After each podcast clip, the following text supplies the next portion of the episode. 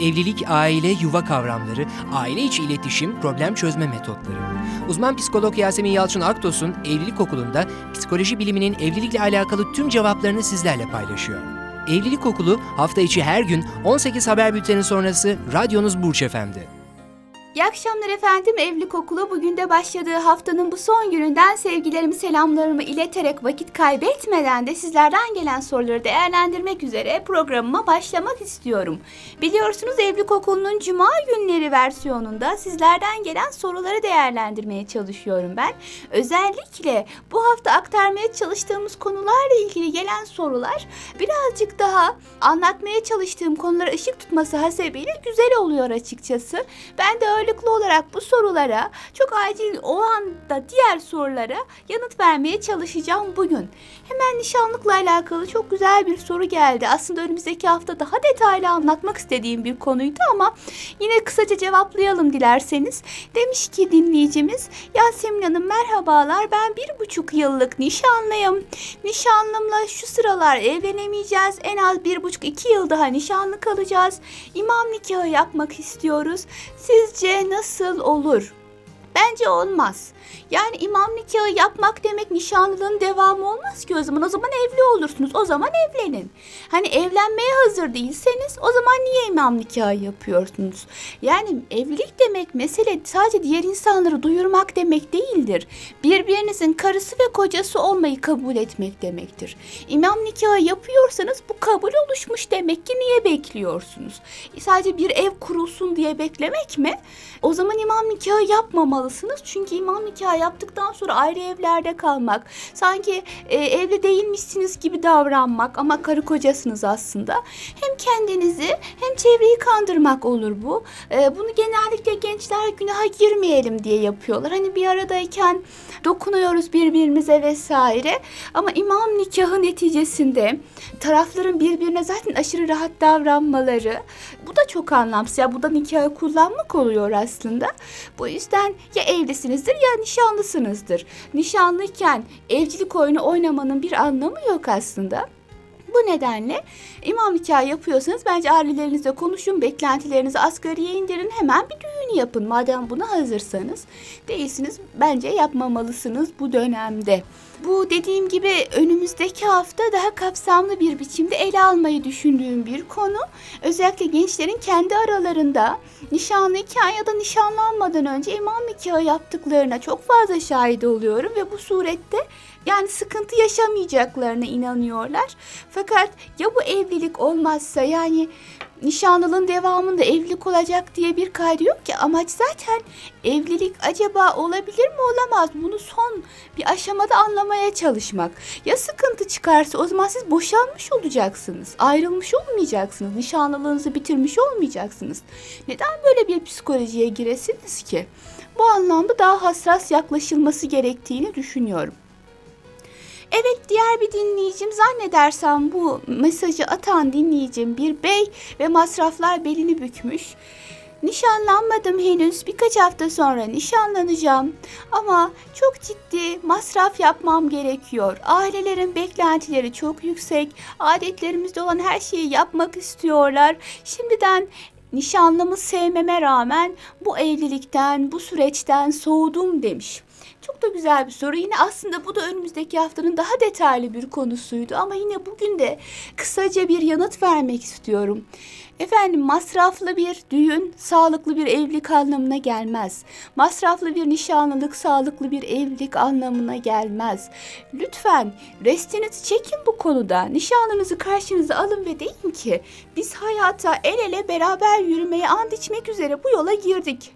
Fakat şimdiden birbirimizi dinlemek yerine çevreyi dinlemeye başladık ve bu beni kaygılandırıyor.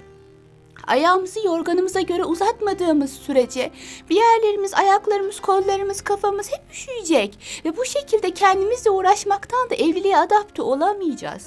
Bu yüzden ben elimden geleni yapacağım. Hani masraf anlamında ne yapılması gerekiyorsa değil, elimden geleni yapacağım.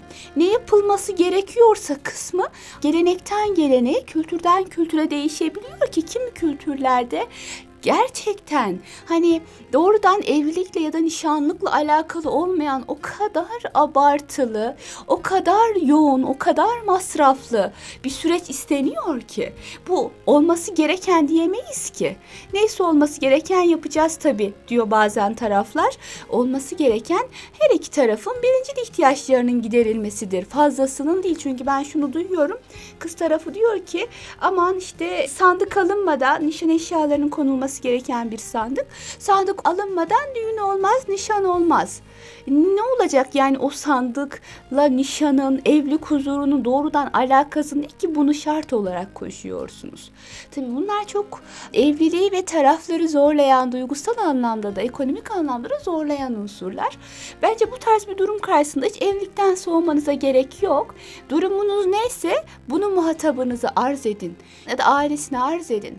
Siz elinizden geleni yapmazsanız sorumlusunuz. Ama elinizden geleni yaptığınız halde daha fazla belinizin bükülmesini istiyorlarsa karşı taraf sorumlu. Dolayısıyla karşı tarafa yani karşı taraf demeyelim muhatabınıza ve ailesine durumunuzu arz edin.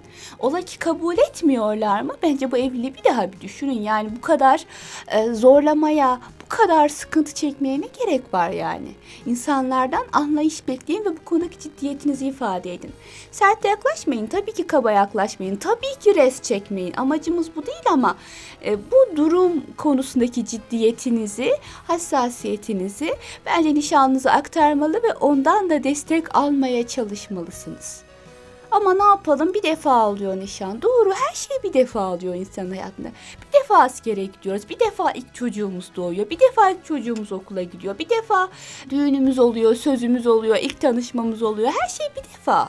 Yani iki defa olunca değeri düşüyor da bir defa olunca çok değerli oluyor anlamına gelmiyor bu. Tekrar şunu vurgulamak istiyorum. Kadının ve erkeğin birincil hayalleri vardır. Ama bu hayaller e, çok böyle her iki tarafın kabul dairesinde, imkan dairesinde üretilmelidir. Ola ki e, kadının hayali atıyorum güzel lüks bir otelde düğün yapmaktır. Hayali bu diye bütün şartları zorlamaya gerek yok ki.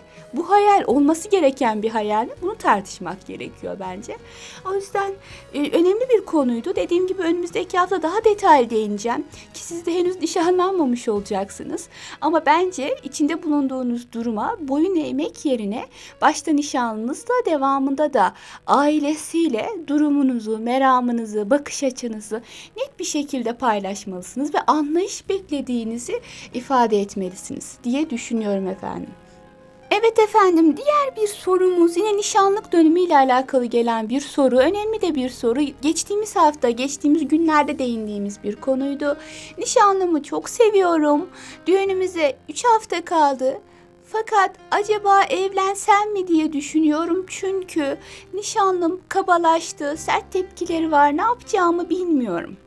Şimdi burada tabii şunu yorumlamanız gerekiyor. Nişanlınız normalde hem sizin gözlemlediğiniz kadarıyla hem çevrenin gözlemlediği bildiği kadarıyla bu tarz kaba davranışları, sert, sinirli, agresif tepkileri olmayan bir insan mıydı? Her şey yolunda da son haftalarda mı böyle oldu?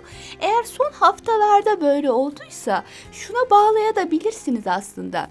Son günlerin verdiği gerilim olabilir nişanınızda. Sizde de vardır belki bu. Belki de sizdeki de ona yansıyordur. Kendiniz de şöyle bir gözlemlemeye çalışın. Her zaman olduğu gibi mi davranıyorsunuz yoksa biraz daha gergin misiniz? Çünkü evlilik önemli bir dönem. Önemli bir döneme adım atacaksınız. Dolayısıyla gergin olmanız, dolayısıyla bu konuda birazcık daha kaygılı olmanız çok normal. Nişanlınızın da bunu yaşaması çok normal. Dolayısıyla birbirinize destek olmanız en güzeli olur. Evet hayatım gergin olduğunu anlıyorum ama bu konu beni çok kaygılandırıyor. Sanki hep böyle olacakmışsın gibi geliyor ise düşündüğünüz şey kızmak yerine, bağırmak yerine sen böyleysen ben de böyle olurum diye tavır almak yerine kaygılarınızı bence nişanlınıza aktarın. Eğer son dönemden kaynaklanan gerilimler olduğunu tanımlıyor, düşünüyorsanız da bence nişanlınıza destek olun. Yok gerçek yüzünü şimdi gördüm diyorsanız ve bundan eminseniz bence daha evlenmediniz. Yani oturup evliliği düşünün tekrar. Düşünmenizde bir beis yok. Bundan gerçekten eminseniz ve ben bunu dayanamam buna tahammül edemem diye net bir bilginiz varsa. Tabii bazen şunu görüyorum. Yine bir diğer sorumuz onunla alakalı olacak. O yüzden isterseniz sorumuzu okuyup e, değinmek istediğim konuyu öylece değineyim. Yasemin Hanım, bizim yöremizde evlenseniz de nişanlansanız da geri dönmek yoktur. O yüzden ben tanıştığım insanlarla nişanlanmaktan bile korkuyorum demiş dinleyicim. Henüz nişanlı değil muhtemelen şu an halihazırda nişanlanmayı düşündüğü biri de yok belki ama genel bir korkudan bahsediyor. Çok alakadar aslında. Şimdi evliliği bitirmek asla tercih etmediğimiz bir şey. Ama en kötü durumda yani tarafların artık birbirlerini zedelediği ve zarar vermeye başladığı bir noktada Cenab-ı Hakk'ın bile helal saydığı bir durumdur. Hoşlanmadığı bir helal ama helal. Dolayısıyla hani boşanmaya bile böyle cevaz verildiyse nişanlanma durumunda ayrılmamaya, cevaz vermemeye hiçbir kültürün hakkı yok bence. Yani hep diyoruz nişanlık evliliğin provasıdır. Yani nişanlandın artık asla geri dönüşü yok. Ne demek geri dönüşü yok? E peki ne olacak? Yani evlendikten sonra hep beraber birbirimize eziyet mi edelim? Sıkıntı mı çekelim? Bu mu lazım?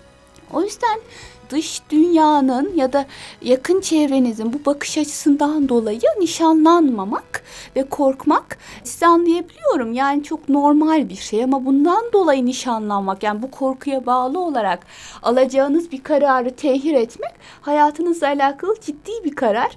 O yüzden bence bunu yapmamalısınız. Nişanlanın belki de gerçekten hiç böyle bir şeye gerek kalmayacak ama velev ki ayrılmanız gerekti Velev ki hani çok ciddi problemler var. O zaman ailenizde ikna edebilecek bir damar bulursunuz diye düşünüyorum. Ama gerçekten hani böyle düşündüğümüz zaman keşke olmasa böyle adetler, keşke olmasa böyle kasıntılar. Ee, bunlar gençlerin yanlış karar vermelerine, yanlış davranmalarına sebebiyet verebiliyor. Evet efendim diğer bir sorum demiş ki dinleyicim Yasemin Hanım biz görücü usulüyle nişanlandık. Şu an hiç görüşemiyoruz. Nişanlım benle konuşmak istemiyor. İşlerinin çok yoğun olduğunu söylüyor. Zaten yüz yüze de görüşemiyoruz. Telefonla da birkaç haftada bir görüşüyoruz. Peki biz birbirimizi nasıl tanıyacağız? Tanımadan evlilik olur mu? diye sormuşlar ki bence de çok güzel de bir soru. Nişanlılıkta çok görüşüp tüm zamanlarımızı bir arada geçirmek kadar yine yanlış olan bir durum var ki o da hiç görüşmemek. Doğru söylüyor dinleyicimiz. Peki siz birbirinizi nasıl tanıyacaksınız? Bence bu konuda tereddüt yaşıyorsanız yani ben e, tanımıyorum nişanlımı ve tereddütlerim var davranışları konusunda. Bana ne derece doğru söylüyor? Acaba gerçekten yoğun mu? Bundan da emin değilim. Gibi ciddi tereddütleriniz varsa bu durumu ailenizle paylaşın ve ailelerin devreye girmesi suretiyle birazcık daha görüşme e, ihtimalinizi arttırmaya çalışın. Ama yok gerçekten işleri yoğun ve ben şuna inanıyorum ve hissediyorum. Aslında o da benimle görüşme çabası içinde ve ilk fırsatta benimle görüşüyor diyorsanız yani böyle bir iyi niyetinin gözlemcisi olabilmiş iseniz bence nişanlınıza yardımcı olun ve ara ara yaptığınız görüşmelerin içini doldurun. Çünkü mesele çok görüşmek değil. Yani siz 10 defa görüşürsünüz bütün bir nişanlık dönemi içinde. Fakat bu 10 defada evliliğinize ait çok kuvvetli adımlar atabilirsiniz. 250 kere görüşürsünüz bir adım bile atamayabilirsiniz. Mesele yoğunluk değil. Mesele görüşme sayısının kendisi olmadığı gibi görüşüldüğü zaman bu süreyi nasıl değerlendirdiğiniz. Bence bu de, süreyi daha nitelikli bir biçimde değerlendirirseniz eğer nişanlınızın iyi niyetinden eminseniz bence çok kafanıza takmayın. Görüştüğünüz süre zarfında yeterince birbirinizi tanımaya çalışabilirsiniz. Ama güvenmiyorsanız, bu konuda tereddütleriniz varsa bence bu konuda ailenizin yardımını almanızda fayda var diyorum efendim. Evet, Nişanlıkla alakalı çok fazla sorumuz var bana da yöneltilen. O yüzden ben önümüzdeki hafta farklı konulara değinmek istiyorum ama nişanlık dönemine devam edeceğim. Nişanlıkta ne derece görüşelim, görüşsek ne olur, görüşmesek ne olur, nişanlıkta imam nikahı, masraflar, masraflara bakış açısı ne olmalı? Tüm bunlarla alakalı önümüzdeki hafta nişanlık sürecine devam edeceğiz. Şimdilik sağlıcakla kalın efendim. Görüşmek dileğiyle diyorum. Evlilik, aile, yuva kavramları, aile içi iletişim, problem çözme metotları. Uzman psikolog Yasemin Yalçın Aktos'un Evlilik Okulu'nda psikoloji biliminin evlilikle alakalı tüm cevaplarını sizlerle paylaşıyor. Evlilik Okulu hafta içi her gün 18 haber bülteni sonrası radyonuz Burç Efendi.